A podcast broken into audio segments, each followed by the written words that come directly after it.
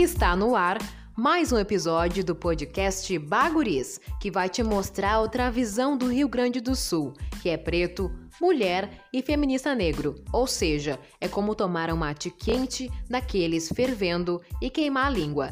Vai te fazer repensar.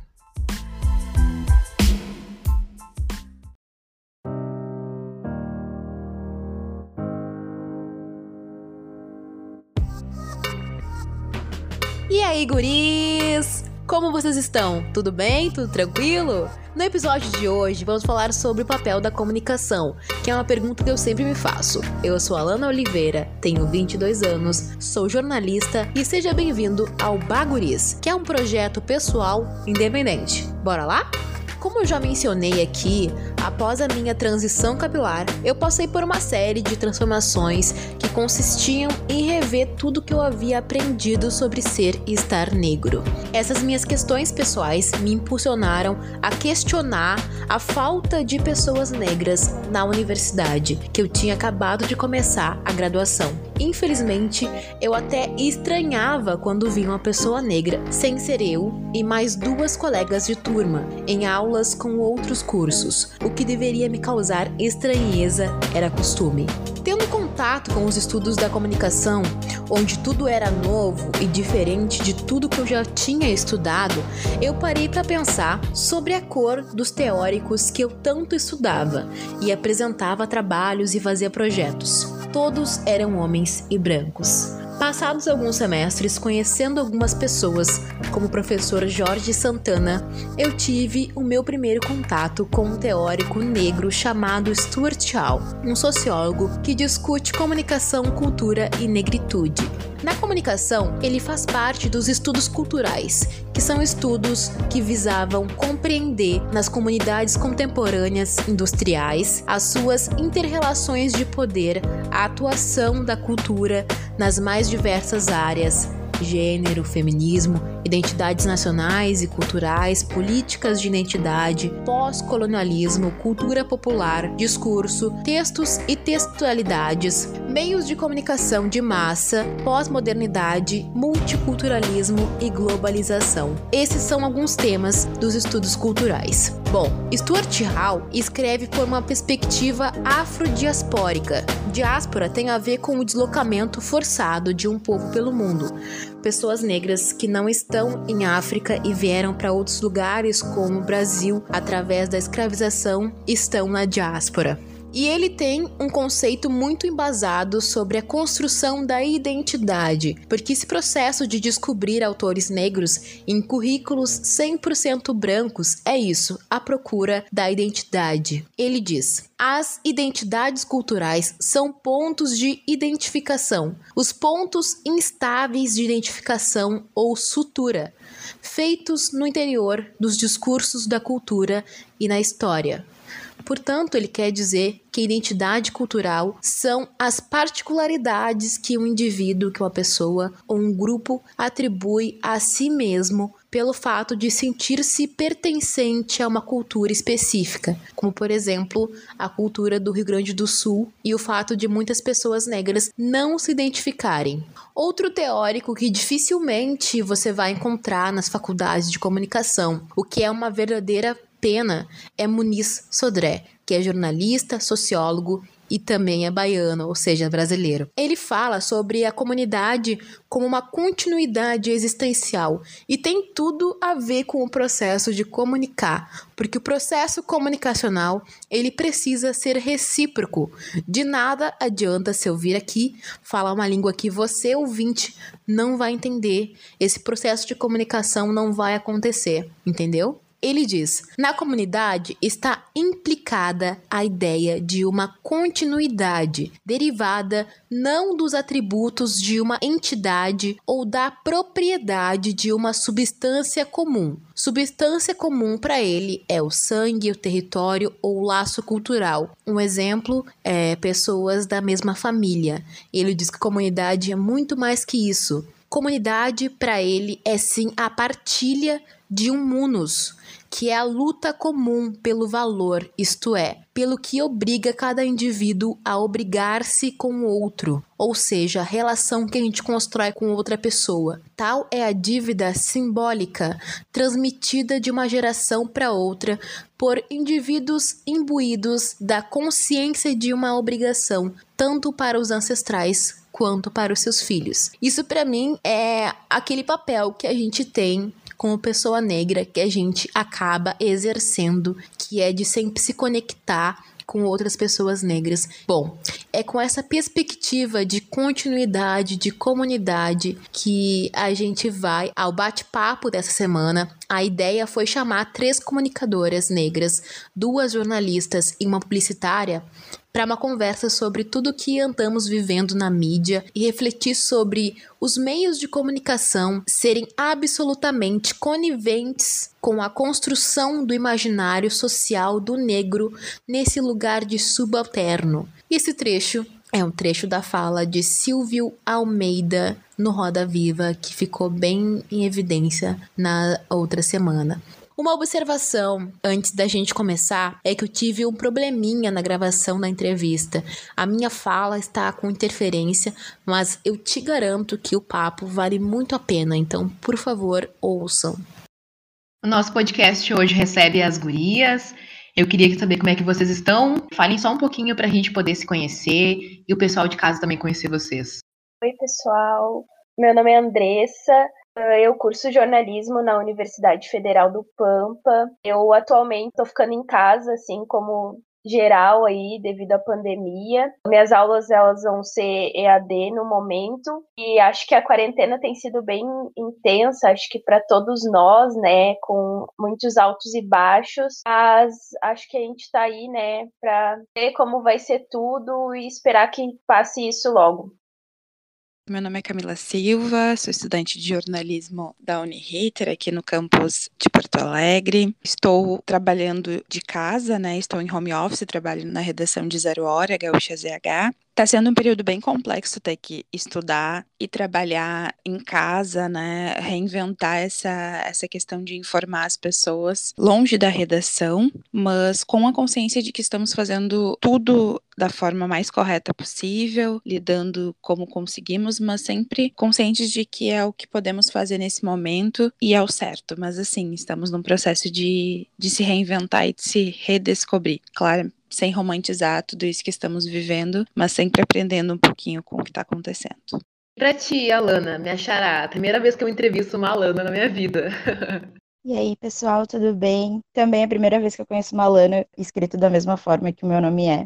Eu sou publicitária, sou formada pela Unipampa, no campus São Borja, e atualmente eu faço uma pós-graduação na Unicinos. Eu faço em design estratégico com ênfase em branding. Trabalho, enfim, com freelas e para mim a quarentena ela passou por vários momentos. No primeiro momento foi uma espécie de negação, que eu não queria aceitar, que eu teria que me reinventar, enfim, mudar totalmente a minha rotina e fazer tudo em casa. Entretanto, agora eu consigo enxergar isso com outros olhos, assim, consigo perceber que apesar de ter que fazer tudo em casa, ainda assim eu consigo aproveitar mais o meu tempo, consigo otimizar mais as minhas demandas e consigo fazer mais coisas também, porque não tem mais a questão do trajeto, então eu acabo que me dedicando de uma forma que eu não me dedicava antes. E isso tem também relação com a questão de eu acabar, no meu ponto de vista, romantizando a situação que eu estou vivendo. Mas eu entendo também que tem diversas pessoas que não vivem essa situação da mesma forma e com o mesmo privilégio no qual eu estou, estou vivendo. Sim, gurias, e é uma honra recebê-las aqui no podcast Baguris para esse bate-papo sobre o papel da comunicação. Como disse o Silvio Almeida na última semana no Roda Viva, eu queria perguntar para vocês qual é o papel da comunicação, principalmente neste momento da pandemia. Então, eu acho que o Silvio, no, no Roda Viva, assim, ele, ele falou uma coisa muito importante, né? Uma coisa que para nós, comunicadoras e comunicadores negros, não é nenhuma novidade, né? Mas talvez para outras pessoas tenha a ser, né? Eu acho que esse momento, assim, em especial durante a pandemia e durante um momento que muitas coisas com questões raciais vêm sido pautadas não só daí por nós pessoas negras, mas por pessoas brancas, pela comunicação, isso mostra qual é o real papel da comunicação e dos comunicadores. Pensar também, né, que a gente vem de uma onda acho que um ano desde as eleições, né, um pouco antes, de fake news, de notícias que não são verdadeiras, que são coisas falsas e que criam imaginários e criam suposições sobre algumas coisas, né? Então eu acho que o, o papel assim de comunicadores e de comunicadores negras, né, de comunicadoras negras é para além de informar, que esse é o papel que a gente aprende na universidade, aprende depois quando sai para o mercado de trabalho, e daí as gurias que já estão no mercado, elas vão poder falar muito mais do que eu. Além de informar, né, a gente precisa também chegar em quem a informação ela chega de maneira atravessada ou ela não chega, ou a gente precisa dar, dar voz para as pessoas que não são ouvidas, que são esquecidas tanto pelo Estado, né, tanto pelos meios de comunicação, daí faço a minha culpa também, né, como comunicadora. Então eu acho que o nosso papel, ele vai para além só de comunicar, né, ele vai para levar informação para desmistificar muitas coisas, criar novas narrativas, entre outras coisas assim que eu acredito que a comunicação ela tenha que fazer e ela faça, né?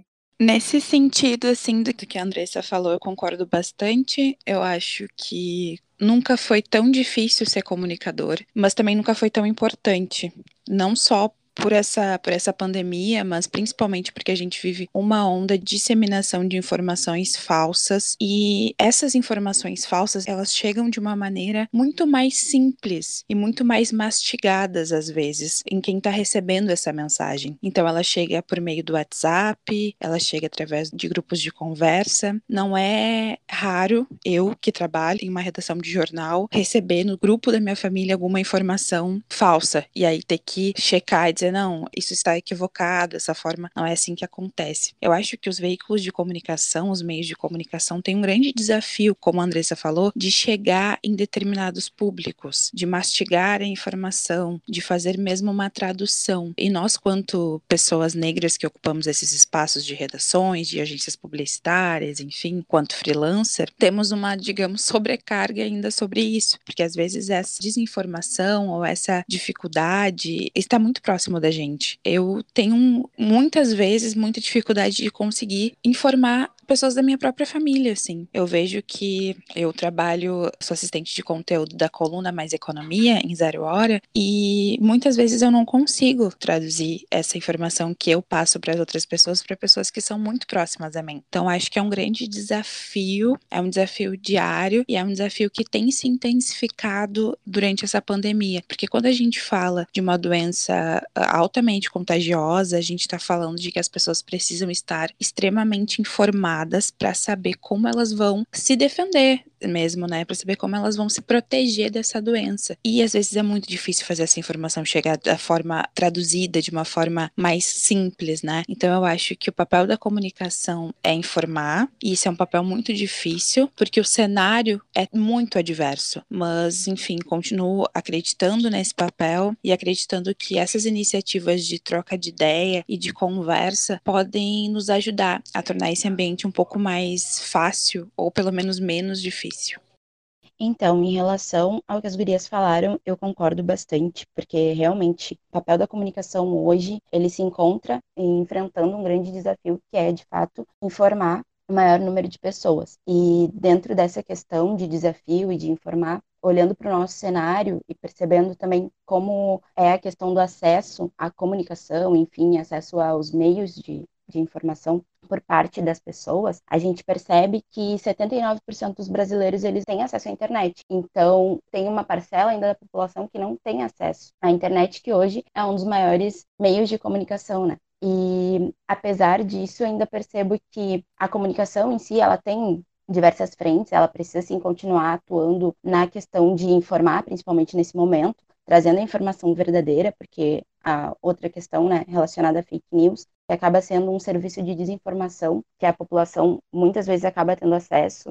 E assim como a Camila falou, que no grupo da família dela ocorrem disseminações de informações falsas no grupo da minha família também ocorre, em outros grupos que eu estou presente também acontece isso. E apesar de não ser jornalista, eu tento levar a informação correta para essas pessoas e pensando também nessa questão, né, de que o papel da informação, da comunicação nesse momento, além de informar, é também educar a população, né, e mostrando para ela quais são as formas adequadas de se manter protegido em relação à pandemia e também lembrar né, Acho que a propaganda, enfim, ela é muito feliz nesse sentido de estimular esperança para novos futuros, estimular também a questão dos sonhos, né? De proporcionar às pessoas que consigam enxergar um amanhã depois de todas essas questões.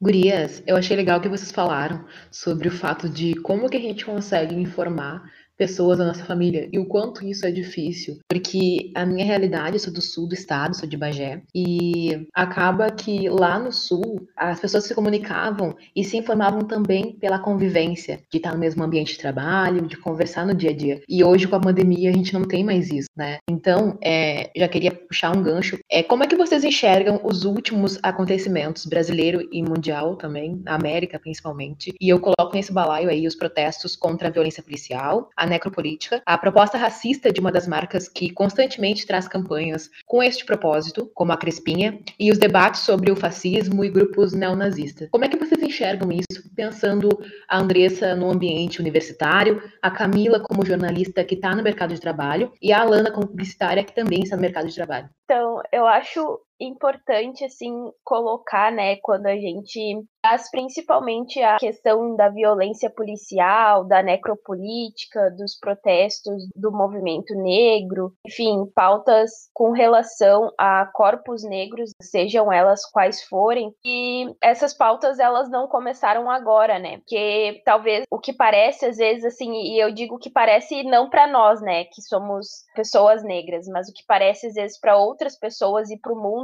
é que só agora as populações negras elas têm pautado e têm ido para as ruas para denunciar, por exemplo, a violência, a necropolítica e todos os aparatos que o Estado faz para o genocídio contra o povo negro, né? Então, acho que a primeira coisa, assim, é pontuar isso, porque a partir do momento que a gente entende isso, muita coisa fica mais, mais nítido e, e mais escuro, assim, pra gente, né? Então, como esses protestos, principalmente, né, os que pautam as populações negras, eles não, não são novidade, né? Nós, indivíduos negros, eu consigo, assim, ter, ter uma concepção de que agora só ficou mais visível as coisas, assim. Eu, eu não sei se é porque a gente está numa pandemia, porque as pessoas estão usando mais as redes sociais, enfim, ou se é porque a mídia, os noticiários, os jornais estão pautando mais essas questões, né? Então fica muito mais visível, então as pessoas elas se comovem mais, elas se revoltam mais, elas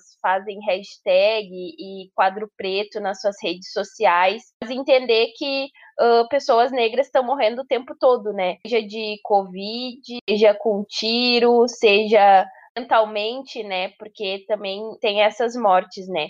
Eu acho que a gente não podia esperar nada diferente, né? Também já fazendo gancho com os protestos, né, antifascistas, enfim, a gente não podia esperar nada diferente disso e seria um pouco bizarro, eu diria, se a gente não tivesse fazendo essa movimentação, né, onde se tem um governo matando o povo brasileiro, né? A gente vê, a gente pode ver até com os dados da Covid, pode ver com troca de, de ministros o tempo todo. A gente pode analisar todo o caos que se está em Brasília, né? E com a política brasileira. Então, eu acho que todo esse movimento, né, que, que o Brasil tem passado, todo esse caos, assim, que a gente tem passado, porque a gente não enfrenta só uma pandemia, né? A gente enfrenta uma pandemia, a gente enfrenta um governo que, na verdade, é mais um desgoverno, e daí nós, pessoas negras, enfrentamos todos os atravessamentos que o racismo nos traz, né?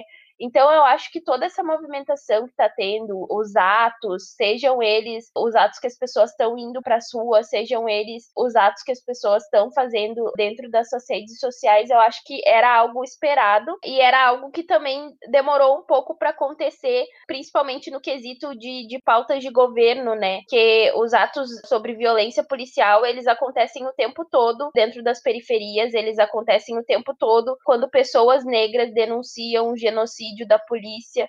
eles estão aí o tempo todo, né? Mas eu acho que esses movimentos, assim, sejam eles os antifascistas quanto os antirracistas, eles precisam seguir, né, e ganhar mais força, porque a gente continua com um Estado genocida, a gente continua com um Estado que mata negros a cada 23 minutos, a gente continua com um governo que acredita que a Covid-19 seja só uma gripezinha, né? Então, acho que a gente tem que manter isso e se articular para ter força para conseguir lidar com tudo isso, né? Porque não é uma coisa fácil.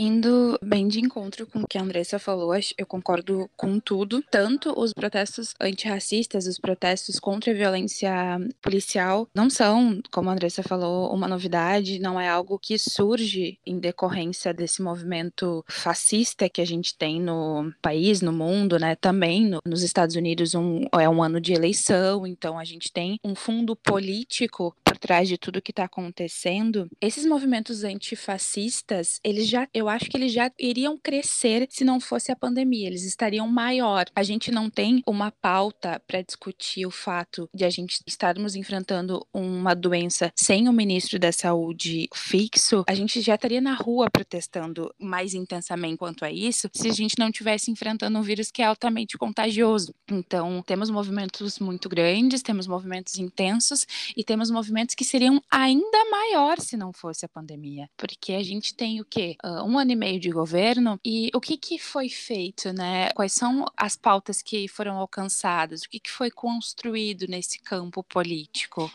Não consigo citar nenhuma construção positiva na verdade, é só um processo de destruição, né, do que já tinha sido conquistado. É, acho que é interessante observar que sempre que a gente tem o avanço das pautas de políticas públicas, das pautas antirracistas, das pautas tidas como feministas, enfim, discutem gênero, a gente tem um avanço de um processo fascista, né, de um processo que, em tese, é contra tudo isso. E agora está acontecendo o contrário. A gente teve um avanço de um governo que é declaradamente contrário algumas pautas sociais, pautas raciais, pautas de questões de grupos tidos quanto minoria social, apesar de nós negros sermos a maioria do país. E agora a gente tem um movimento de dizer para essas pessoas que são a favor desse governo, que são a favor dessas pautas, que a gente não concorda, que a gente não quer, que a gente não aceita. Eu acho que tem alguns elementos que é importante observar. Tá todo mundo em casa, então tá todo mundo com seus olhos mais voltados ao que está acontecendo, tá todo mundo mais atento. Essas pautas antirracistas não são de agora, os protestos contra a violência policial não são de agora, não é agora que nós temos homens negros sendo assassinados pela polícia, mas é agora que temos todo mundo em casa. Mas é agora que temos as redes sociais cobrando de uma maneira muito intensa que as mídias discutam isso com intensidade, discutam isso com pessoas especializadas, discutam isso com pessoas negras participando do campo de discussão, né? A gente tem aquele Globo News em pauta, aquele programa que foi bem emblemático, que até foi reprisado no canal aberto, na Rede Globo, que vai trazer somente comunicadores negros para discutir o que está acontecendo. E isso é um reflexo das redes sociais. Foi uma cobrança que os internautas fizeram dizendo que vamos então discutir o que está acontecendo, vamos discutir o racismo sem a presença de pessoas negras, sem a presença de comunicadores negros, e isso também expõe uma realidade da mídia, né? Tiveram que ir lá procurar jornalistas, comentaristas, apresentadores de várias de vários locais, porque se tivessem que pegar somente do canal Globo News, somente pessoas que estão diariamente no canal Globo News, não teriam para completar aquele grupo de pessoas. Então, essa discussão política, porque é política acima de tudo, essa discussão sobre as vidas negras, ela não é uma discussão nova, não é algo que surge agora, mas a forma que está sendo discutida eu considero nova, principalmente por conta do cenário que estamos vivendo, né? Então a gente vai ter algumas conclusões a partir disso, outras formas de pensar essas discussões, mas essas discussões, como a Andressa bem citou, elas não são novas. Eu acho que a forma de que elas estão sendo discutidas, sim, é, isso sim é uma forma nova.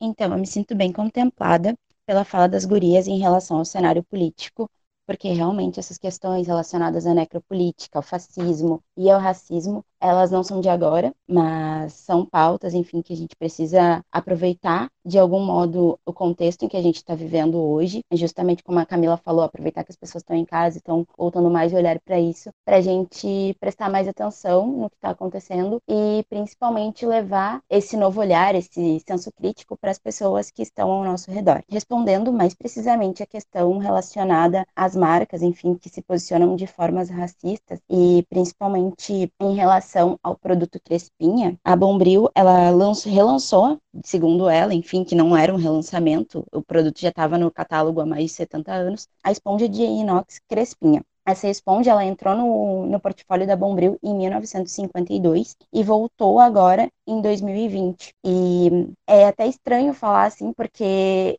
em um tweet que eu vi, eu não fui atrás dessa informação assim para para verificar, mas é de, de um influenciador que eu admiro bastante e naquele tweet que a marca ela colocou esse produto em voga agora justamente devido ao cenário dos conflitos e das manifestações relacionadas às questões raciais. E foi uma decisão extremamente infeliz, né? De resgatar um produto que inferioriza, desvaloriza e menospreza a estética das mulheres negras, principalmente. Outra questão relacionada a Bombril é também que a marca ela tem um histórico de fazer campanhas racistas, campanhas que retratam blackface, então ela tem muita relação também com o racismo recreativo, né? Aquele racismo que ele aparece através de piadas, através de ironias que não são ironias, através de questões que pegam as pessoas negras e atingem as pessoas negras em outros pontos, né? E uma solução assim que eu vejo para essas questões, trazendo uma opção mesmo,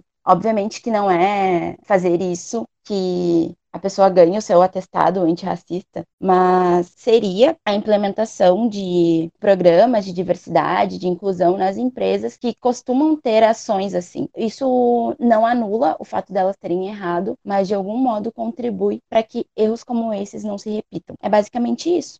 Gurias, vocês acabaram falando coisas pontuais, que é sobre as universidades. Eu lembro que uma vez eu fui repreendida por um professor que disse que jornalista não tinha opinião e que eu era uma pessoa que tinha muita opinião. Ele falou que eu não deveria me pronunciar, falar apenas pelas fontes, ser imparcial, não me preocupar em dar voz para grupos minoritários, me atentar a fazer meu trabalho. E falando nisso, tem muita coisa que a gente acaba fazendo como comunicadores. Eu queria que vocês abordassem como que tá o mercado de trabalho, não sei se a Andressa chegou a fazer algum estágio, mas para as gurias, assim, porque, por exemplo, a Alana falou a questão da banca. Na minha banca não tinham pessoas negras, e eu tentei, fui infeliz, não consegui. Eu nunca tive um professor negro em todo esse tempo na graduação. E na pós, eu vou ter um professor negro, mas dependendo do professor, a gente tem uma certa abertura para trazer algumas questões. Certos professores não dão essa abertura pra gente. É foda a gente se encontrar nesse lugar de estudante também, mas a gente faz, além de fazer o trabalho dobrado, a gente acaba abraçando uma série de coisas. Eu, por exemplo, na pós, eu estudo as redes sociais, a gente não encontra nem autores. Eu sempre encontro autores na sociologia, por exemplo, entende? Então é uma invisibilidade que a gente tem que, assim, ó, fazer das das tripas coração para conseguir encontrar essas pessoas. Quando a gente encontra essas pessoas, a maioria das pessoas não valoriza, né? Os professores não valorizam essas pessoas que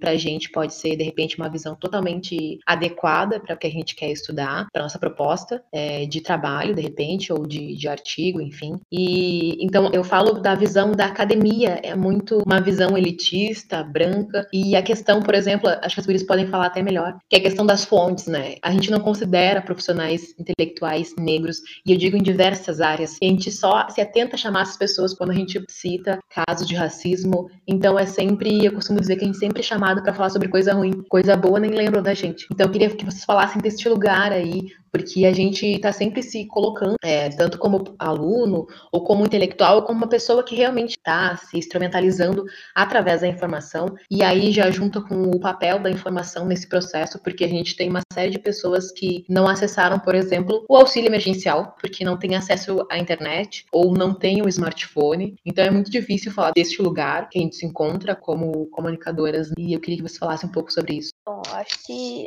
a gente tocou num, um ponto assim que para mim ele é crucial, né? Porque eu ainda dentro da academia, assim como a Cami, né? Que a Camila já também esteja no mercado de trabalho e também já esteja quase se formando, né? Eu tô no, no início da graduação, né? Tô indo pro quarto semestre, então eu ainda tenho bastante coisa para viver dentro da graduação e isso é uma coisa que me, me incomoda muito, me deixa muito inquieta, porque às vezes eu até converso com os meus amigos de que a gente precisa ler todos os autores de uma disciplina de comunicação e eu ainda, uma comunicadora negra, como uma pessoa negra da comunicação, preciso ler todas as pessoas, todas entre aspas, né, mas outros comunicadores negros, porque se a gente for parar para ver, a maioria dos currículos universitários, né, eles são currículos eurocêntricos, eles são currículos que só estudam pessoas brancas. Daí a gente tem, mesmo que poucos alunos negros dentro das universidades ainda, algumas turmas da minha, por exemplo, eu tenho mais cinco colegas negros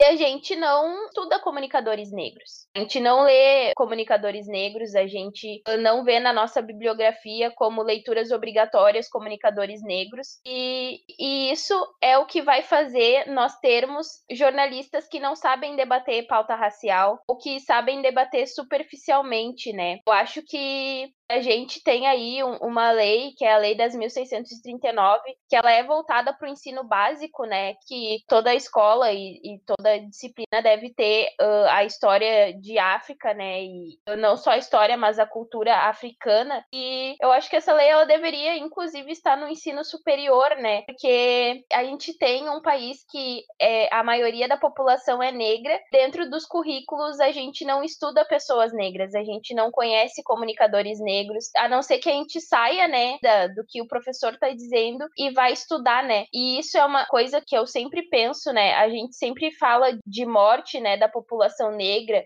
e daí a gente fala da morte morte física, né, que são 111 tiros, 80 tiros, ou tiro quando tu tá dentro de casa, mas a gente também esquece de falar da morte mental, né, da morte nosso psicológico, e a gente morre psicologicamente quando a gente não nos vê sendo citado, quando a gente não lê autores negros, quando a gente não se vê, por exemplo, em comerciais. E isso é, é culpa da academia, é culpa dos nossos professores que têm currículos eurocêntricos e que não mudam e que não dão um Google lá, né, para procurar um autor negro da comunicação. Porque, como eu, uma pessoa que entrei na graduação há um ano e meio, né, dentro do jornalismo, consigo ler autores negros da comunicação, consegui ler Stuart Hall, consegui ler Muniz Sodré. E como é que esses professores eles não me colocam no currículo e nas suas disciplinas esses autores, que são dois autores básicos, né, da comunicação, se a gente for pensar as gurias que estão há mais tempo na, na, na graduação e que já se formaram, elas podem inclusive falar melhor do que eu sobre outros autores, né? Mas pensar como esses professores eles não colocam nos suas ementas esses autores. E isso é proporcional que a nossa morte psicológica, que é o, o conhecido epistemicídio, que a Sueli Carneiro tem uma dissertação que fala sobre isso, né? Que é a morte, a nossa morte psicológica, a nossa morte por nós não aprendermos sobre nós mesmos, nós não lermos nós mesmos. E isso também faz parte do, do apagamento, né? Então, eu acho que o Silvio, ele falou no Roda Viva que é impossível tu acabar com o racismo estrutural se tu continuar tendo uma educação racista, né? E, e é exatamente isso. É impossível a gente estar tá colocando vários comunicadores negros para um debate quando os nossos veículos de comunicação ainda são extremamente brancos. Ou é impossível a gente estar tá numa graduação e se dizer antirracista e, e dizer que é a favor das pautas raciais,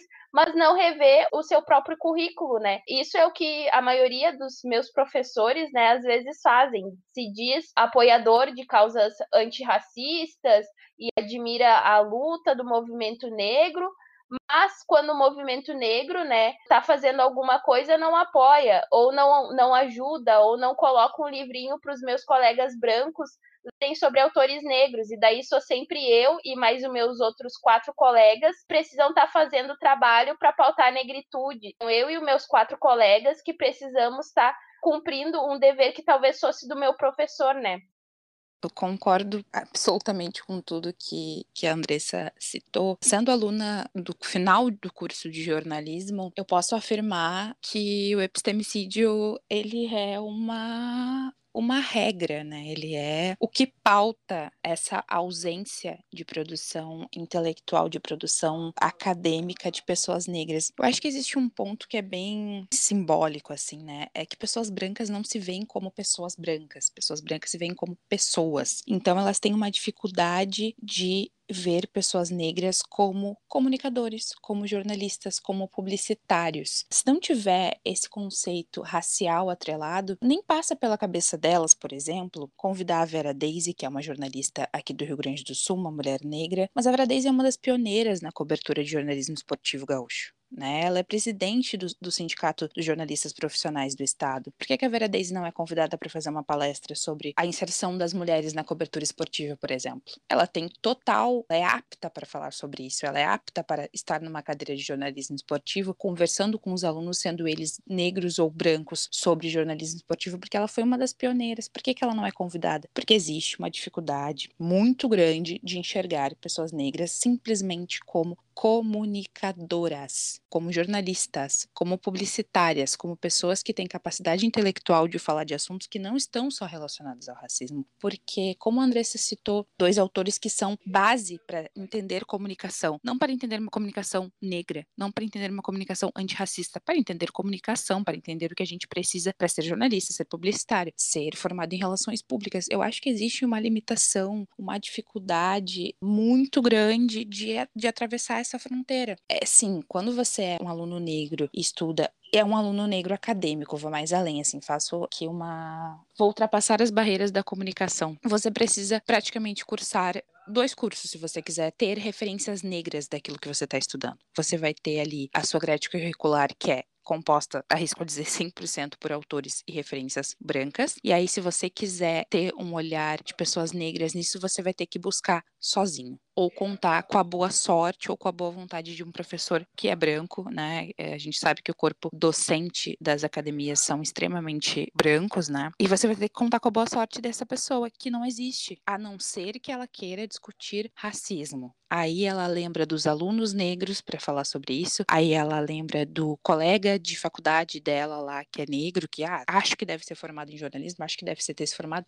Ela também não sabe. Então eu acho que a gente precisa ir além, a gente precisa incluir a intelectualidade negra e a intelectualidade indígena, que são extremamente invisibilizadas, como uma pauta comum, como um estudo que deve ser feito por alunos brancos também. A gente tem reflexo de incompatibilidade, às vezes de incompetência desses profissionais que estão no mercado de trabalho e não conseguem falar de algumas pautas decentemente quando vão cobrir, é porque eles não conhecem eles não conviveram, eles não tiveram professores negros que falassem de jornalismo político, de jornalismo econômico, de jornalismo cultural, e a gente tem essas pessoas no mercado de trabalho, a gente tem essas pessoas na academia. Yarema Soares, que é repórter lá na Zero Hora, de tecnologia, ela é pós-graduada em literatura brasileira, né? Por que, que a gente não tem a Yarema fazendo uma palestra falando sobre jornalismo cultural nas universidades, né? Por que, que a Flávia Oliveira, que compôs aquela bancada do Estúdio I, discutindo sobre racismo, não é convidada, ou não é mais convidada, ou não é vista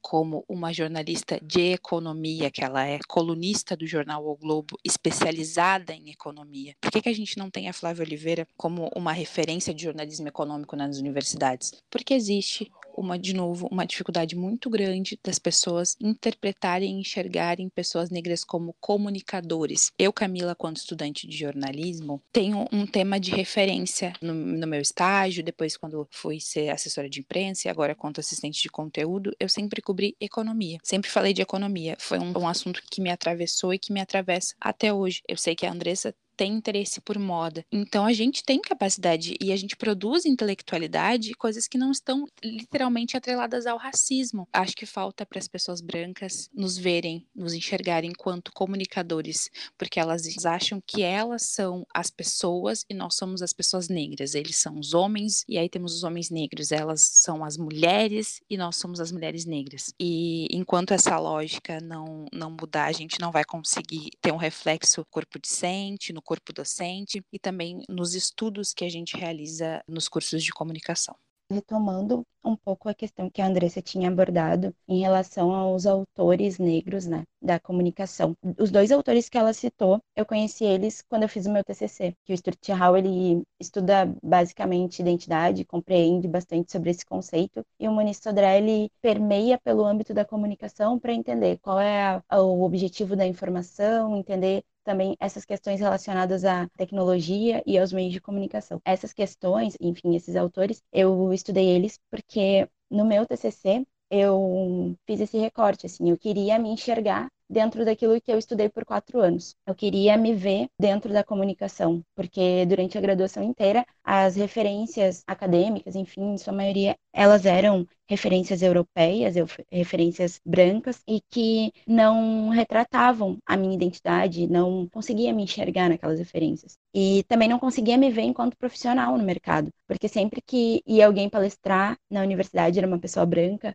ou então, sempre quando eu procurava alguma palestra para assistir na internet, era uma pessoa branca, ou quando eu ia para algum evento, eram raríssimas as vezes em que eu via profissionais negros ou pessoas negras apresentando trabalhos. E aquilo me incomodava bastante. E no meu TCC eu resolvi identificar as publicitárias negras no mercado de trabalho brasileiro e eu consegui entrevistar 42 mulheres, ter a resposta de 42 questionários com essas mulheres e fazer uma entrevista em profundidade. E isso me ajudou bastante a me entender enquanto profissional, a me reconhecer enquanto profissional e, de uma certa forma, um pouco mais preparada para o mercado, entendendo as desigualdades que existiam e entendendo também quais locais nos colocavam que é muito a questão que a Camila abordou também, que as pessoas brancas não conseguem nos enxergar enquanto pessoas também. Elas se entendem como as pessoas e nós, as pessoas negras, só que nós somos tão pessoas quanto elas e merecemos ser valorizadas da mesma forma que elas são valorizadas. Uma outra questão também é que eu fui a única menina negra me formando na minha turma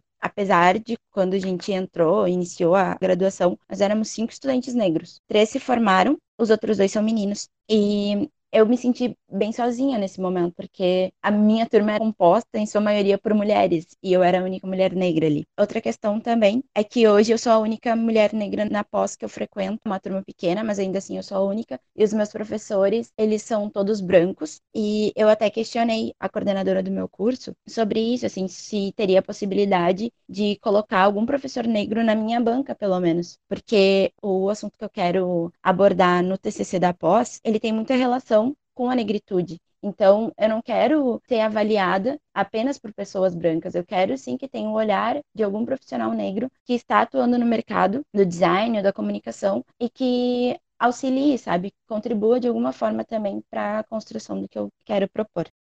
E Gurias, agora falando de uma questão mais interna, falando dos cursos de comunicação social, aí eu vou abranger publicidade e jornalismo, né? Estamos falando de currículos que nem sequer citam a imprensa negra ou a contribuição de jornalistas, publicitários negros que também foram intelectuais reconhecidos. É um processo mais do que dobrado, a gente tem que estudar tudo que os cursos apresentam e estudar os nossos. Como é que foi esse processo para vocês, tanto dentro da universidade quanto no mercado de trabalho? Então, quando a, a Camila e a Alana falavam assim, eu atualmente estudo na mesma universidade que, que a Alana se formou, né, em publicidade. Então, várias pessoas que ela conhece, né, vários professores que ela conhece, eu também conheço, seja por ter aula, seja por, por conhecer de vista, né. As, muitas coisas assim que as meninas falaram, eu fiquei pensando, né, porque como eu ainda tô na academia, o único contato assim que eu tive com o mercado de trabalho foi quando eu estudava aqui em Porto Alegre, né? Que eu fazia jornalismo também, estudava na mesma universidade que a Camila, que foi sendo assistente de atendimento, né? Que é uma parte que o pessoal da publicidade faz, na verdade, não é diretamente voltado para o jornalismo. Mas eu tive muita sorte, sabe, gurias? E eu sou extremamente grata, né? Porque a minha chefe, a primeira chefe na área de comunicação era uma mulher negra, do qual eu tenho extrema admiração, assim, e o qual eu aprendi muitas coisas, tanto de publicidade quanto de, de pessoa, né? De mulheres negras dentro de uma, de uma empresa que era majoritariamente branca.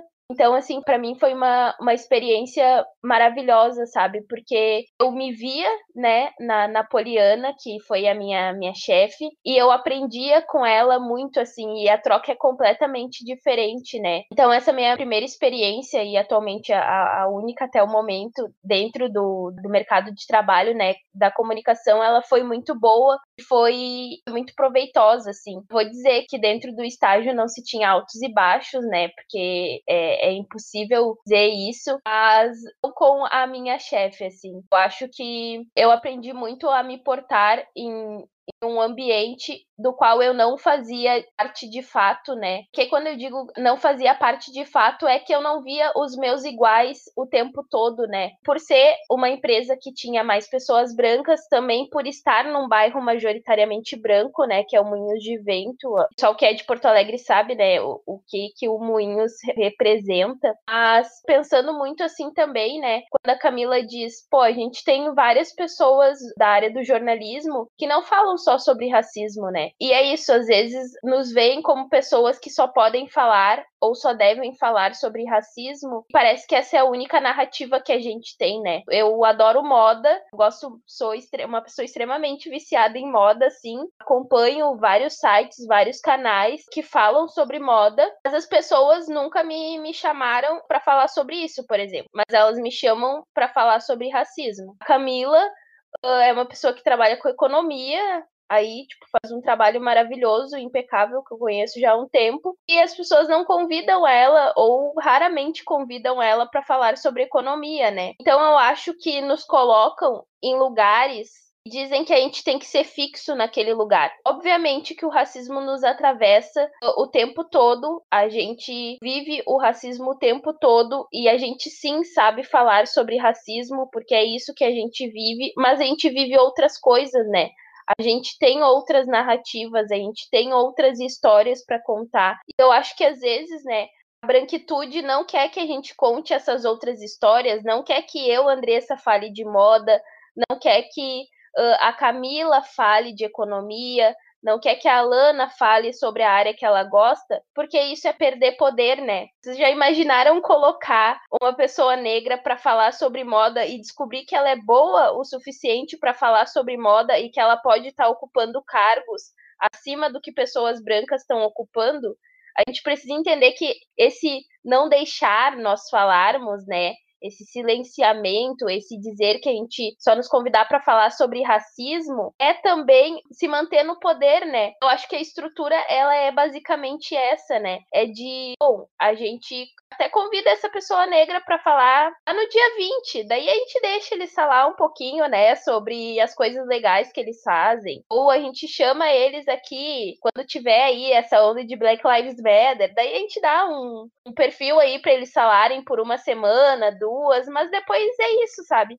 Eu acho que isso é o, o principal jogo, né? A gente precisa estar tá entendendo. Ele vai ser assim, aparentemente, né? E a gente vai ter que lutar muito para deixar de ser assim. A gente vai ter que estar tá colocando a cara e dizendo: não, eu não quero falar sobre racismo, eu quero falar sobre moda, eu quero falar sobre economia, eu quero falar sobre cinema, eu quero falar sobre cultura e tá dizendo que a gente é mais do que aquilo que nos atravessa, que não é culpa nossa, né? Que a gente diz, a gente discute sobre racismo porque a gente precisa, porque infelizmente a branquitude não tá discutindo sobre racismo deveriam ser eles que deveriam estar discutindo sobre racismo o tempo todo e não nós, né? Então, eu acho que fazer esse movimento, né? E daí, quando tu, voltando ali, né, pro, pro quesito do mercado de trabalho, quando tu fala do mercado de trabalho, eu fico pensando muito no como é difícil nós, pessoas negras, né, nós, comunicadores negros, estarmos inseridos no mercado de trabalho da comunicação. E assim como todos os outros mercados, né, eles são muito fechados. Às vezes tu precisa ter lutar muito, tipo, correr muito atrás, fazer muito corre, fazer aliança, conversar com pessoas e criando o teu nicho assim para entrar no, no mercado de comunicação, que é muito difícil, que muitas pessoas negras não conseguem, né?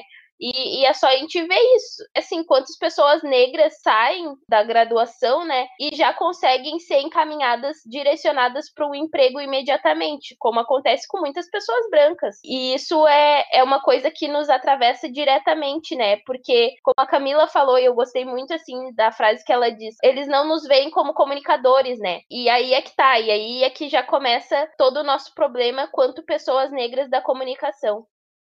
Bom, é, bom, acho que vocês queriam sintetizaram assim o que é essa transição da academia para o mercado de trabalho. É, nada mais é do que um reflexo do que a gente tem na academia, né? Falando especificamente de redação de jornal, assim como a Andressa, o meu primeiro chefe no Jornal do Comércio, que foi o local onde eu estagiei pela primeira vez, era um homem negro. E eu lembro da minha felicidade em chegar para fazer a entrevista e ver que ele era um homem negro. Eu senti uma felicidade imensa, porque eu fui entrevistada por uma pessoa que não me colocou rótulos, né? Ele fez as perguntas relacionadas à política, à economia, perguntou se eu tinha jornalistas na minha família. Ele não fez nenhum tipo de estereótipo. É, isso é decisivo. Por isso a gente cita a importância de termos pessoas negras em espaços de liderança, de comando, porque é muito diferente quando a gente chega no espaço e a gente se reconhece. Tenho alguns relatos quanto a isso, quando a Júlia Fernandes, que também é uma jornalista já formada, ingressou como estagiária no Jornal do Comércio, já estava lá, e ela veio e me deu um abraço e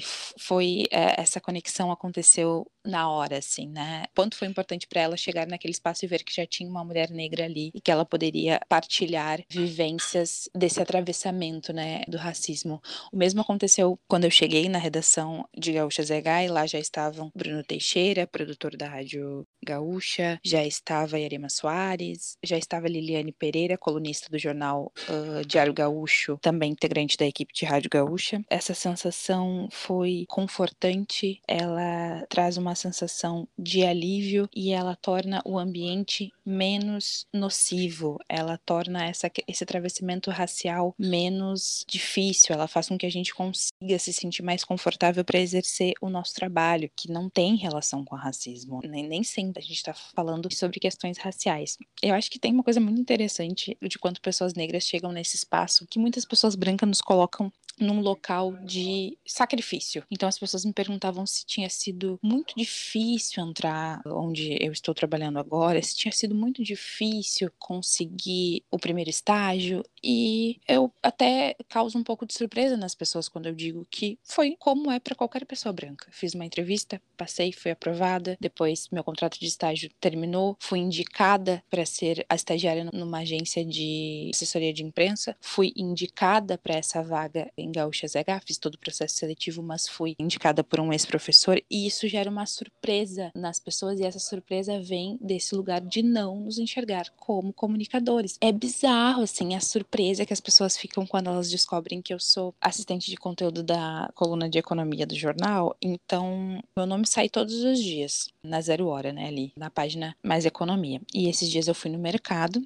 comprar uma zero hora, porque eu não, eu não recebo em casa. E aí, enfim, acabei brincando com a guria do caixa, dizendo: Ah, mas vocês não têm cadastrado aí o preço do meu jornal? E aí o dono do mercado disse: Ah, a gente só vai cadastrar quando o teu nome sair todos os dias na, no jornal. E eu disse: Ah, mas meu nome sai todos os dias no jornal. E ele me olhou com uma cara como se eu tivesse dito que, nossa, sei lá, era a Maju, assim. E ele disse capaz. Eu disse sim. E aí eu peguei a página e mostrei para ele. E nitidamente na, na, no olhar dele, na cara dele, não tava só uma surpresa de felicidade por, enfim, eu estar trabalhando nesse veículo. Tava uma surpresa do tipo, como tu conseguiu chegar até aqui? Como tu, sendo uma pessoa negra, conseguiu chegar até aqui? É, esse mercado de trabalho é um reflexo da academia. Então, muitas vezes é você passar por situações, ir no banheiro, chorar ou falar pros colegas se você tem a oportunidade de ter colegas negros chamar e dizer, olha, aconteceu isso, isso, isso, e vocês partilharem essa situação, é como se você estivesse se infiltrando num ambiente que não é pensado para pessoas negras. Não é pensado, não se discute racismo, não se fala sobre essas questões, uh, existe uma reprodução do racismo recreativo muito forte, que aí quando as pessoas percebem que você está nesse ambiente, elas ficam sem reação, porque elas tiveram pouquíssimos colegas negros, então elas nunca nem pensaram em ter que discutir ou ter que se policiar para não reproduzirem racismo recreativo. É uma luta diária, uma luta constante. A gente tem uma mudança lenta, lenta de cenário, mas tem uma mudança. Acho que passa muito por fazer isso que estamos fazendo, que é discutir essa posição, trocar figurinha, trocar ideias, conversar como o outro sente, tentar diminuir essa solidão institucional. Eu acho que a Djamila definiu muito bem no texto que ela fez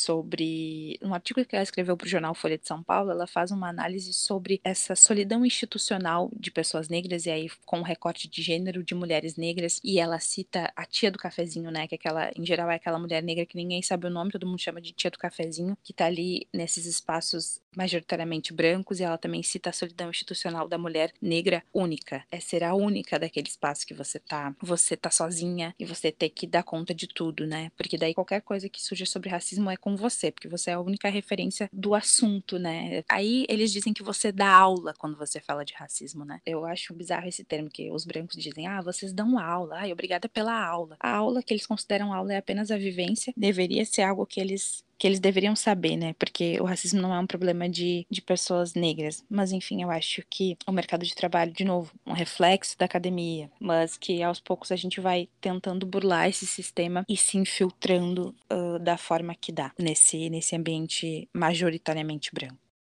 Então, uh, muitas das coisas que vocês duas falaram, tanto a Andressa quanto a Camila, uh, eu me identifiquei. E uma das principais questões foi essa última que a Camila trouxe, assim, do fato de eu eh, de ser a única nos espaços de trabalho, né?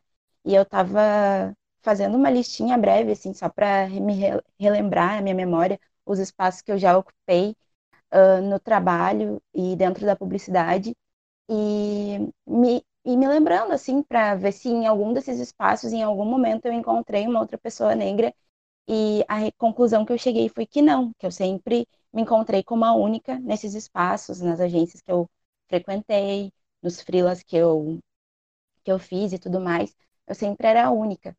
E isso é muito, ao mesmo tempo que é muito, que é uma realidade, né? Que é o que, que a gente vive, ainda assim é muito perturbador, né? Porque não é legal ser o único sempre, porque justamente entra naquela questão que a Camila também falou, de uh, ser, ser taxado para atestado antirracista, digamos assim, né?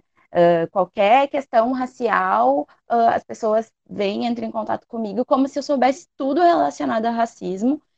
E todas as coisas que eu falo relacionadas a esse tema, uh, muitas vezes vem também o comentário, enfim, de falarem que eu dei uma aula sobre o assunto, sendo que eu apenas estudei como qualquer outro assunto que é do meu interesse, sabe? E dentre as questões também, quando a, quando a Andressa falou ali sobre o fato dela gostar muito de moda, eu também gosto muito de moda, também me identifiquei muito nesse ponto, porque além de gostar muito de moda, eu gosto muito de design também, tenho muitas referências e, e muito conhecimento em relação a isso, sou diretora de arte, sei editar vídeos, uh, trabalho bastante com uh, a produção de identidades visuais, entretanto, eu nunca fui chamada para fazer palestras sobre esses assuntos e também nunca fui chamada para dar aula sobre esses assuntos, para conversar a respeito disso, sabe? Uh, é, é, chega a ser bizarro, assim, porque se a pessoa que me contrata, me contrata pelo meu currículo, ela obviamente vê as minhas competências e não deveria me colocar sempre naquele quadradinho, enfim, de que eu só sei falar sobre as pautas relacionadas à raça, né? Outra questão também que eu acho importante ressaltar uh, foi que durante a graduação eu tive duas professoras negras e uma delas fez parte da minha banca. Então foi uma forma também de, de quebrar o sistema quando essa professora fez parte da minha banca, né? De, enfim, ela, ela contribuiu na, na construção do meu trabalho, tanto no, no, primeiro, no primeiro estágio de uh, quando o trabalho ainda estava muito cru, no TCC1 e depois no TCC2 ela uh, ficou muito comovida com tudo que eu escrevi e gostou bastante e super me incentivou a continuar na, na, no meio acadêmico, continuar produzindo, porque também é uma questão que eu gosto muito. Eu sempre, ao longo da graduação, eu sempre produzi muitos artigos. E eu estava refletindo sobre isso também, porque no TCC eu escrevi especificamente sobre as mulheres negras que são profissionais da publicidade no Brasil. Entretanto, ao longo da, da graduação, eu fiz diversas uh, construções científicas sobre outros aspectos que não tem nada a ver com raça. Então, chega a ser bizarro ter que falar isso, né? Porque eu tenho sim conhecimento sobre outras questões, mas ainda assim o espaço que me colocam e que me enxergam, ele é muito voltado para a questão racial.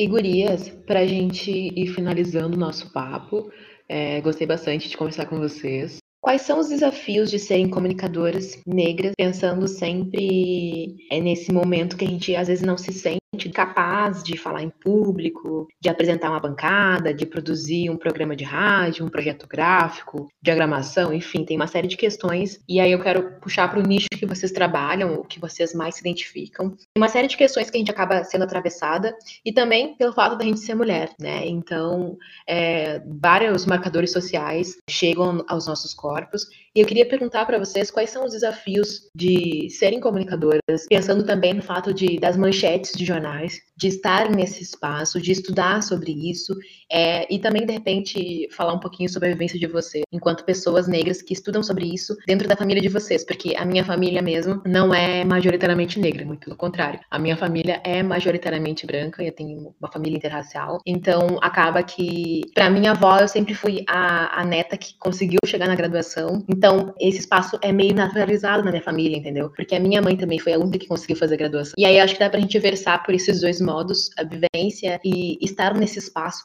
então, assim, trazendo o ponto da família e de graduação, né, ensino superior. Minha família é composta majoritariamente por pessoas negras, né? E dentro da minha família, eu vou ser a segunda pessoa a ter uma graduação, né?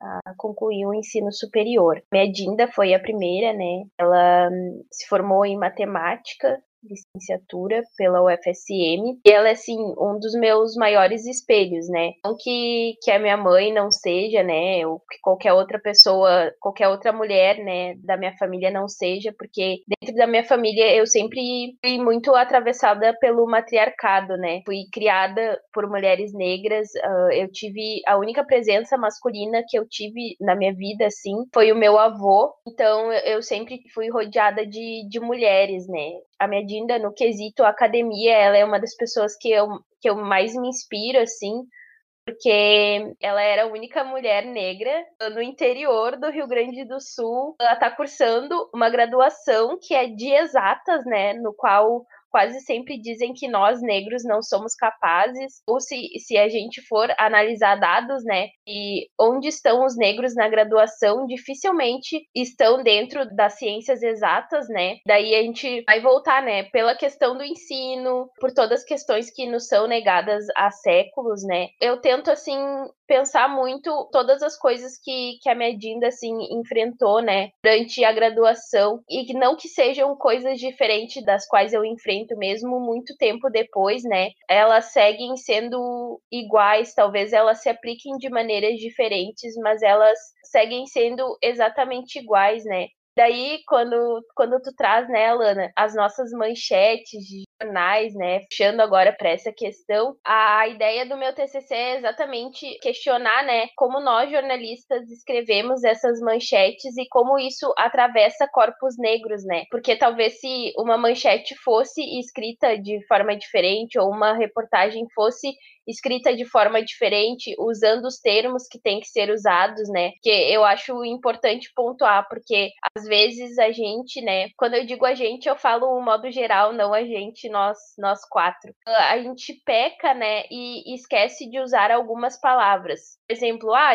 se tá saindo uma reportagem, uma notícia sobre racismo, às vezes as pessoas não colocam racismo, né? Não dão nome ao que tem que ser dado, né? E, e isso é um problema. E como comunicadora, eu tento, tipo, melhorar, né? E dar nome às coisas que têm que ser dadas, né? De forma correta e coerente. Durante todas as falas de vocês, eu fiquei pensando como é a inserção, né, de pessoas negras, de indivíduos negros no mercado de trabalho, né? E o quanto a gente aprende a lidar nesses espaços, né? A estar nesses espaços, que esses espaços eles são muito violentos com nós, né? Mais que sejam coisas que a gente gosta e que a gente gosta de trabalhar e que a gente gosta de fazer e que a gente estuda, enfim, são espaços que ainda nos violentam, né? Porque não nos ver nesses espaços também é uma forma de violência. Às vezes ser a única pessoa numa sala de aula também é, é uma violência, né? A única pessoa numa redação é uma violência. Ser a única pessoa negra numa formatura, por exemplo, já se existe lei de cotas, também é uma violência, né? Eu fico pensando muito nisso, né? Porque eu, eu não quero seguir no mercado de trabalho, eu quero continuar na academia, né? Eu quero fazer mestrado e doutorado. Eu fico pensando como é que eu, uma mulher negra, posso estar nesse, nesse espaço sem me, me violentar tanto, né? Porque é uma escolha minha, mas eu também preciso cuidar o quanto essa escolha vai me violentar ou não, né? Então eu acho que quando tu questiona, né, uh, são os os métodos que a gente pode estar tá usando, né, como comunicadores para esses espaços eu acho que a gente tem que sempre pensar quanto esses espaços podem ser ou não violentos, né, pra gente. E quando eu digo violento, eu digo mentalmente, né? E eu acho que é tá também nos nos unindo, sabe? Conversando entre a gente, conhecendo outras pessoas que são desses meios, ouvindo pessoas que já estão no mercado de trabalho, ouvindo pessoas que já estão há mais tempo na academia, sabe? Essa troca, por exemplo, que a gente está tendo para mim, uma pessoa que ainda tô na, na graduação, que não me formei ainda, é exatamente isso, sabe? Tá ouvindo outras mulheres negras, tá ouvindo outras pessoas negras que já estão no mercado de trabalho, que já se formaram, que já apresentaram TCC, que estão na academia academia, como as Alanas, né? E a Cami, que está no mercado de trabalho, está numa redação, um dos maiores jornais aqui do Sul, né? eu acho que, que isso também é tá entendendo como funciona esse processo e criando coragem, né, para seguir tudo isso, né? E, e, eu acho que basicamente é, é isso, sabe? Entender que essa união, essas trocas, né? Esse contato, esse conhecer outros comunicadores negros, sejam do Sul, sejam de outros estados, ele é extremamente importante para a gente conseguir entender algumas coisas que talvez ainda não nos atravessaram, mas em algum momento vão nos atravessar e assim a gente já vai poder estar preparado para isso, né?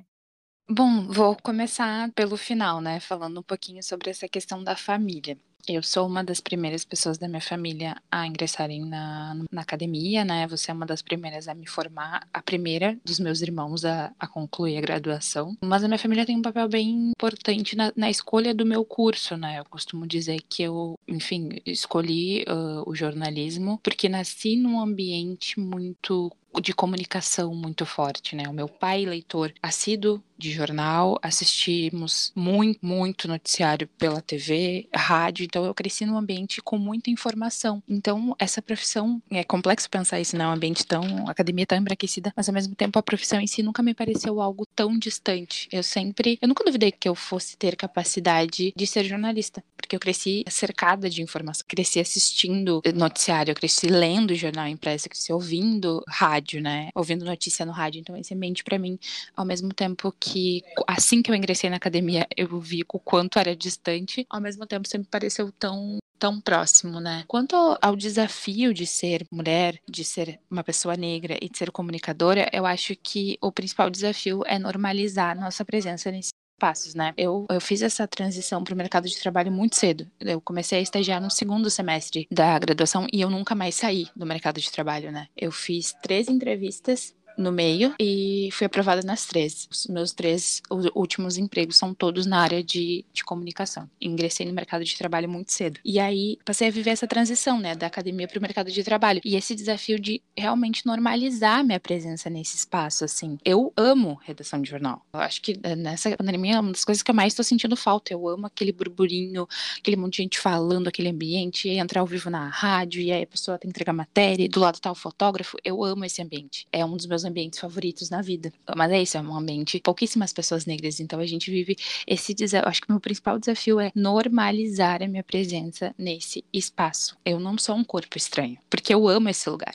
Porque esse lugar, as pessoas podem até achar que ele não é pensado e que ele não é feito por pessoas negras, mas elas vão ter que se acostumar com a minha presença nesse espaço, porque eu me apropriei. Eu cheguei à conclusão de que esse espaço foi feito para mim, sim. E acho que tem uma questão, falando um pouco mais especificamente de mim, tá? Eu sou uma mulher negra com um tom de pele mais claro isso faz com, infelizmente, isso é uma coisa horrível, faz com que as pessoas me aceitem mais nos espaços. Então, eu não enfrento uh, certas situações, porque as pessoas me toleram mais, digamos assim, sabe? Eu sou mais tolerável nesses espaços. Parece que eu confronto menos essas pessoas do que elas se sentiriam confrontadas se fosse uma pessoa negra de pele retinta ocupando esse espaço. Eu sinto muito isso. Mas, de novo, acho que esse o principal desafio mesmo, assim, é a gente conseguir normalizar a presença desses espaços, né? E a gente só vai normalizar falando sobre isso, assim, acho que isso, esse movimento que a gente está fazendo aqui de estar tá conversando e trocando ideias e trocando conhecimento é fundamental, assim, para a gente fazer essa reflexão. A gente precisa refletir sobre a nossa existência, né? Tem uma citação no, no livro E Eu Não Sou Uma Mulher, da Bell Hooks que eu gosto muito, que ela disse que no momento do nascimento dela, ela sabia que o fato dela ser uma mulher e um, uma pessoa negra iriam determinar o destino dela. E, enfim, não tem como mudar isso. Não tem como simplesmente fechar os olhos para esses atravessamentos, mas tem como refletir e tentar ao máximo que der, normalizar essa existência nesses espaços que não foram pensados, ou as pessoas brancas julgam que não foram pensados para estarmos presentes.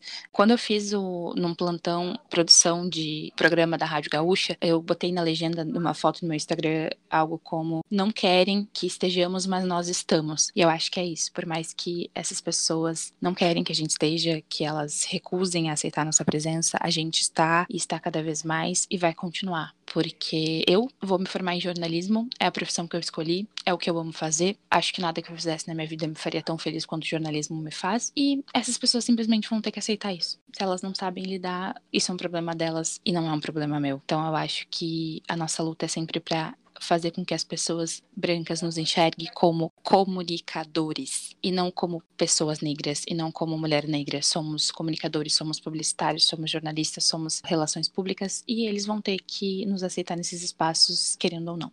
É, eu concordo muito com o que as gurias falaram. E outra questão também que eu penso em relação aos desafios de, de sermos comunicadoras e estarmos ocupando esses espaços é a questão também da valorização das nossas presenças, né?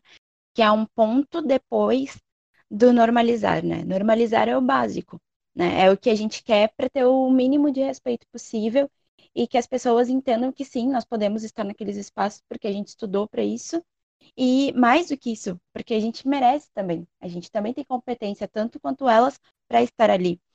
E depois da questão de normalizar, as nossas presenças, acredito que valorizar elas é um outro ponto, porque aí vai ter toda aquela questão, né, de que a partir do momento que um profissional ele é valorizado no mercado e entendem que o que ele produz tem poder e tem valor, eh, ele começa também a ser citado como referência e começa a ser utilizado como referência. Então, acredito que isso também é um, um outro uh, viés importante, porque acaba que quando nós formos valorizadas, seremos utilizadas também como referência para as futuras gerações que vão se formar na, nesses cursos, enfim, na comunicação de um âmbito geral.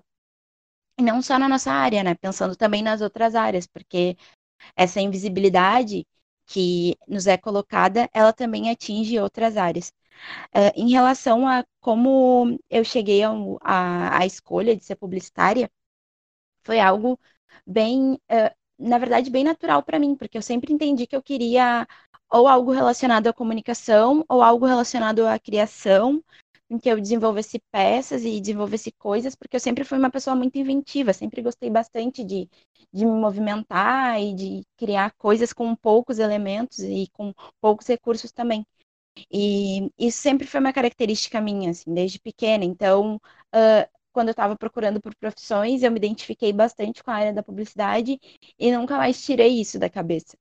E na minha família, a minha mãe se formou em serviço social pela Unicinos. Uh, ela ficou bastante tempo fazendo a graduação e ela conseguiu se formar porque a minha tia ajudou ela a concluir o ensino médio. Então, uh, não é um, um, processo, não foi um processo que nem o meu, que eu saí do ensino médio, passei por uh, cursinhos e tudo mais, para depois ingressar na faculdade. E o processo dela foi diferente, porque né, na época que ela fez a graduação não tinha sistema de cotas, e ela fez a graduação tendo que pagar, uh, enfim, ela tinha que trabalhar para poder pagar a graduação. Ela nem cogitou entrar numa federal.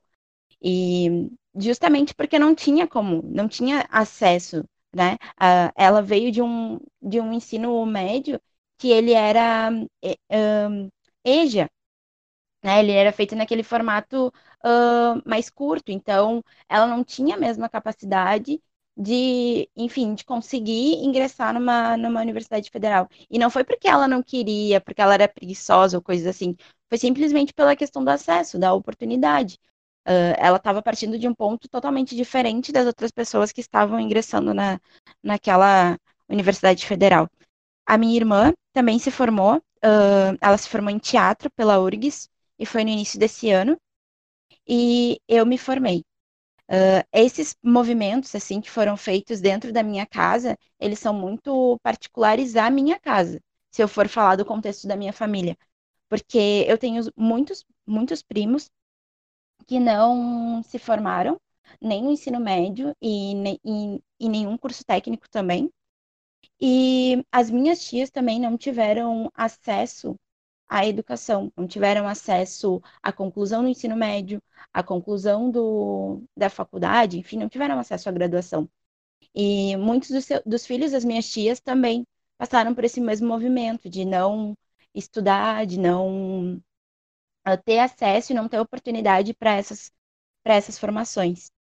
E eh, eu entendo também o ponto que a Andressa trouxe ali de ser uma violência, uh, o fato de ser a única se formando. E realmente é uma violência, porque existe o sistema de cotas justamente para auxiliar né, uh, pra, nessa dívida histórica que existe devido à escravização das pessoas negras no nosso país. E ainda assim, esse sistema, ele muitas vezes ele é violado e não é respeitado da forma como deveria ser. Eu fui cotista durante a graduação na Unipampa e percebo que se não se não fosse a cota, talvez eu não tivesse ingressado na, na graduação, porque realmente é uma, é uma luta desigual, né? A gente parte de pontos uh, diferentes. Eu passei, o, enfim, o ensino fundamental, o ensino médio, estudando em escolas públicas e sempre escutando da minha mãe também que era importante que eu me formasse e que era importante eu entrar na faculdade, que era importante que eu estudasse. E eu percebo também que hoje uh, apesar de, de entender que tudo isso tem um, um grau de importância muito grande, ainda assim, nos meios que eu não nos meios que eu trabalho, tá? Mas nos meios, uh, nas informações que eu tenho acesso e tudo mais, percebo que existe um, uma desvalorização das, das pessoas que se formam.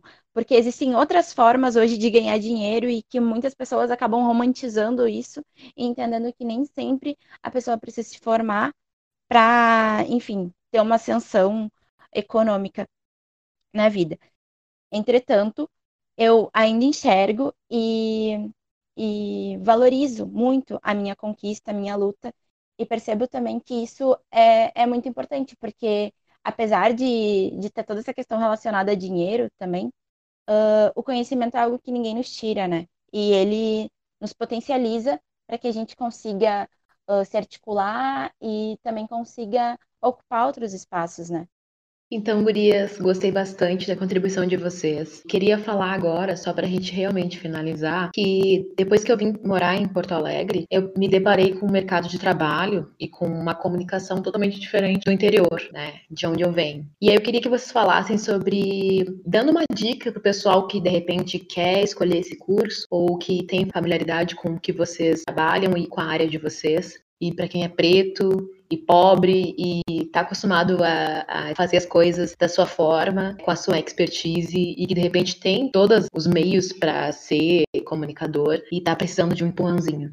A maior dica assim que eu posso dar para as pessoas negras assim que principalmente daí falando que querem, né, ou que na graduação, eu acho que é a gente se unir, né, e a gente está se enxergando e procurando outros comunicadores negros para estar tá acompanhando, vendo que outros comunicadores negros têm produzido. Daí a gente ter um empurrãozinho, assim, né? Uma, uma base, uma inspiração, né? Que eu acho, assim, que, que uma das coisas que mais me, me afeta, assim, e me atravessa é constantemente eu achar o que eu tô fazendo, o que eu tô produzindo, não é bom o suficiente, sabe? Eu acho que isso atravessa muitas pessoas negras, né?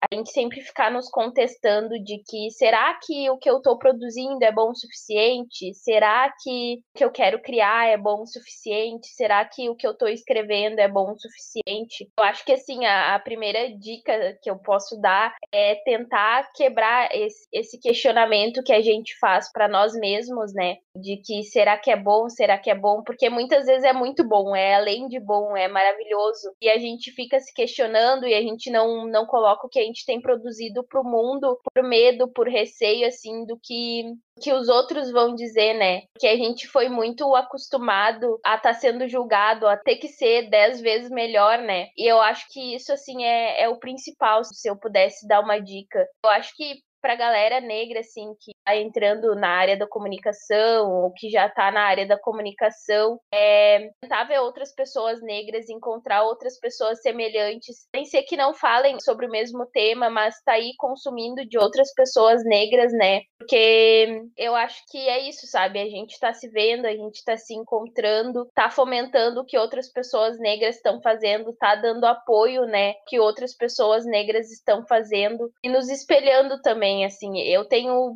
muitas referências, assim, de comunicadores negros, vocês três são pessoas, assim, que são grandes referências para mim, assim, e são pessoas que eu conheço, né, que, que eu convivo, de, de certa forma, que eu acompanho há mais tempo, que eu sei a caminhada que fez para ocupar certos espaços, né? E eu acho que é isso, assim, são pessoas que eu me inspiro uh, de maneira extrema, assim, e, e eu acho que que a dica, assim, que eu posso dar pra galera, principalmente que quer ficar na academia, né? E, cara, a gente tá aí, sabe? Tem vários acadêmicos negros dentro da comunicação, tem várias pessoas negras que produzem muitas coisas, assim como tem gente negra fora da comunicação que produz muita coisa. E a gente tá acompanhando essas pessoas para se sentir pertencente também, né? Para ver que tem outras pessoas negras ali. Já fechando a minha fala, né, agradecer muito o convite, agradecer toda essa troca, né, que a gente fez, fiz com outras mulheres negras, né, da, da comunicação, mulheres negras que, como eu já disse, eu conheço e me inspiro muito.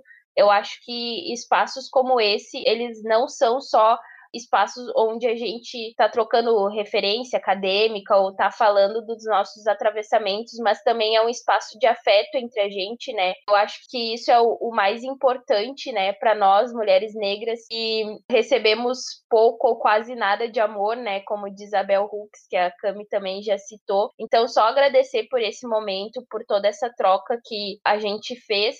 Eu vou deixar o meu Instagram, que é eu, Andressa.a, que é a rede social que eu mais uso, né? E acho que é isso, né? Muito obrigada, Gurias, por toda essa conversa. Seguimos firmes e fortes, sempre juntas começar agradecendo pelo convite, assim, pela possibilidade de ouvi-las e de, de, exercitar essa troca. Eu acho que isso é, é fundamental, é muito importante, né? É, é, essencial, como a Andressa falou, como é bom nos ver, nos ouvir, falar com outras mulheres negras comunicadoras, entender as nossas particularidades, também tudo que a gente tem de igual e o quanto é fundamental.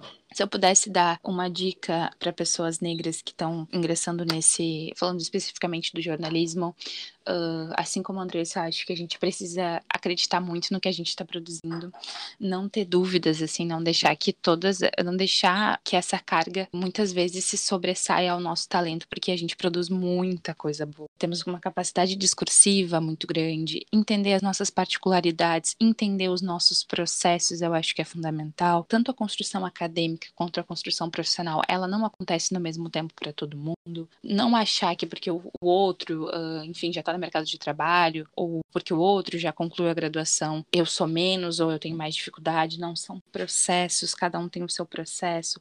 Respeitar a sua individualidade também, as suas vontades, procurar essas referências, de novo, como a Andressa também falou, de outros profissionais que já estão no mercado, que já estão produzindo conteúdo acadêmico. Se enxergar é muito importante, né? É, se enxergar é, é fundamental para a gente conseguir vivenciar essa experiência da melhor forma possível. Acho que é uma dica que não contempla só pessoas negras, mas também contempla qualquer pessoa que queira ser jornalista. Eu acho que se informar é muito importante. Eu vejo na graduação, uh, e já fui essa aluna que não se informava que não sabia muito bem o que estava acontecendo, a cenário político, cenário econômico, cenário social, não sabia o que estava acontecendo no país e eu acho que isso faz muita diferença, faz muita diferença também para quem vai ingressar no mercado de trabalho. Você precisa ter noção do que está acontecendo à sua volta. É óbvio, não tem como a gente absorver todo o volume de informação que a gente recebe, mas é bom estar tá consciente das coisas que estão acontecendo. Eu acho que isso é um ponto crucial, é um ponto fundamental. E, de novo, assim, ter essa rede, essa rede de, de apoio, de afeto. Acho que isso é, é, é, mais do que troca de experiências, é afeto. Porque não é fácil, vão ter situações bem difíceis, mas eu acho que construir uma rede de afeto, buscar informação e buscar referências é, é fundamental nesse processo, é, é extremamente necessário para quem quiser ingressar nesse mercado. Mais uma vez, agradeço o convite, agradeço pela troca e pelo afeto partilhado. Eu vou também deixar o meu. Vou deixar duas redes sociais, que são as redes sociais que que eu, que eu uso mais. O meu Instagram é arroba underline Camila S2, S2 escrito por extenso, e o meu Twitter é arroba Camila S2. Muito obrigada, gurias. Muito feliz por partilhar tudo isso com vocês. Beijão. Também quero agradecer a oportunidade de ter tido essa troca com vocês. Uh, foi um momento de muito crescimento, de muito aprendizado. E, enfim, quero agradecer por essa, por essa oportunidade. Acredito que a minha dica, que foi uma questão que eu aprendi depois de ter passado pela graduação, é aprender a respeitar os seus limites. Porque uh, essa questão de sermos os únicos, sermos pessoas negras ocupando esses espaços, elas têm várias cargas simbólicas por trás disso também. E uma delas é a questão de que muitas de nós uh, de nossas iguais, no caso, e certamente vocês já devem ter escutado alguma vez a questão de que a gente tem que ser a melhor, que a gente tem que dar duas vezes mais o nosso sangue para conseguir conquistar algo. E em muitos desses momentos, durante a graduação, eu acabei extrapolando os meus limites mentais, assim. E hoje eu consigo perceber isso. Então, acredito que uma, uma dica é, é se cuidar e aprender a respeitar os seus limites. E apesar de tudo isso, entendendo o quão isso é importante, também uh, acreditar nos seus sonhos e não desistir é muito importante também. Porque eu demorei quatro anos para conseguir ingressar na, na graduação, então uh, tudo tem uh, tempo, enfim, leva. Tudo tem tempo, né? As coisas são processos, os momentos eles acontecem através de processos, e vai muito ao encontro do que a Camila falou também, de que a gente tem que entender que o nosso processo é diferente do processo do outro, assim, e não se julgar e não se culpar por isso. Enfim, eu agradeço muito por esse momento de troca, de afeto, de carinho. Uh, foi um abraço virtual, apesar de toda a quarentena, essas conversas com vocês, essas trocas, foi muito importante mesmo. E eu vou deixar para vocês o meu Instagram, que é @alanav. Alana é, é escrito da mesma forma que a podcaster Alana é, tem o seu nome escrito, então é com H-A-L-L-A-N-A, e tem um V no final, que é do meu sobrenome, enfim. É isso, muito obrigada. Poxa, gurias, vou sair com o coração quentinho aqui. Que vocês conquistem mais espaço, se instrumentalizem mais e consigam instrumentalizar outras pessoas que se espiam em vocês. Um abraço virtual, como diz a Lana, e um beijinho no coração de todo mundo. Muito, muito obrigada por terem topado e por terem acreditado no podcast. Esse episódio tá chegando ao fim e essa foi a faixa bônus da primeira temporada. Um beijo e terça-feira que vem tem mais baguris para vocês, com muitas novidades.